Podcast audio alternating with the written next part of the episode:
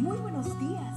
Gracias por estar con nosotros en este bendecido día. Ven y juntos aprendamos y realicemos el estudio de nuestro matinal titulado Nuestro maravilloso Dios. Hola, buenos días. Hoy la meditación para el 26 de septiembre, titulada El secreto del apóstol Pablo. He aprendido a vivir en todas y cada una de las circunstancias, tanto a quedar saciado como a pasar hambre, a tener sobra como a sufrir escasez. Filipenses 4:12. Me gusta cómo la forma de la nueva versión internacional en inglés traduce la primera parte de nuestro texto de hoy. Dice, he aprendido el secreto para estar satisfecho en cualquier situación. ¿Cuál era ese secreto del apóstol Pablo? Debemos primero una mirada al contexto de su declaración. Pablo experimentó su gratitud a los filipenses porque ellos una vez más se han interesado en suplir sus necesidades físicas.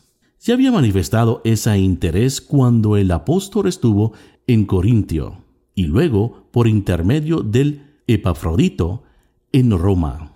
Pero, aunque está en la cárcel y seguramente tiene muchas necesidades, el apóstol nos dice quiere aprovecharse de su situación para abusar de la bondad de los filipenses. Por eso les dice, he aprendido a vivir en toda y cada una de las circunstancias. Resulta interesante saber que el término griego que Pablo usa para expresión estar satisfecho es el adjetivo autarques, que significa suficientemente en sí mismo, adecuado, que no necesita asistencia.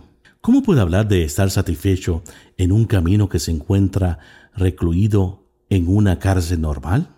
La respuesta parece estar en 2 de Corintios 12:9, donde el apóstol refiere la ocasión en la que oró tres veces para que Dios lo librara de una severa prueba. Como respuesta, el Señor le dijo, Bástate en mi gracia, o mi gracia es suficiente. Aquí de acuerdo a W. E. Vine, Pablo usa un término que significa ser suficiente por ser suficientes fuerza. Ese era el secreto del apóstol.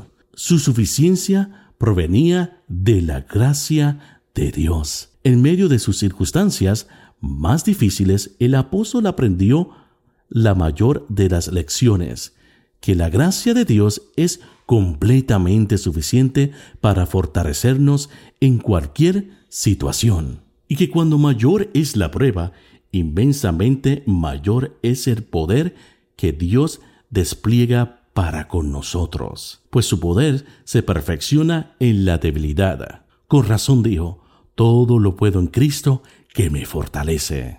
Un detalle más, en la promesa, mi poder se perfecciona en la debilidad. El tiempo verbal en griego denota acción continua, lo que indica que el poder divino del cual está hablando el apóstol no es algo que Dios nos concede ocasionalmente.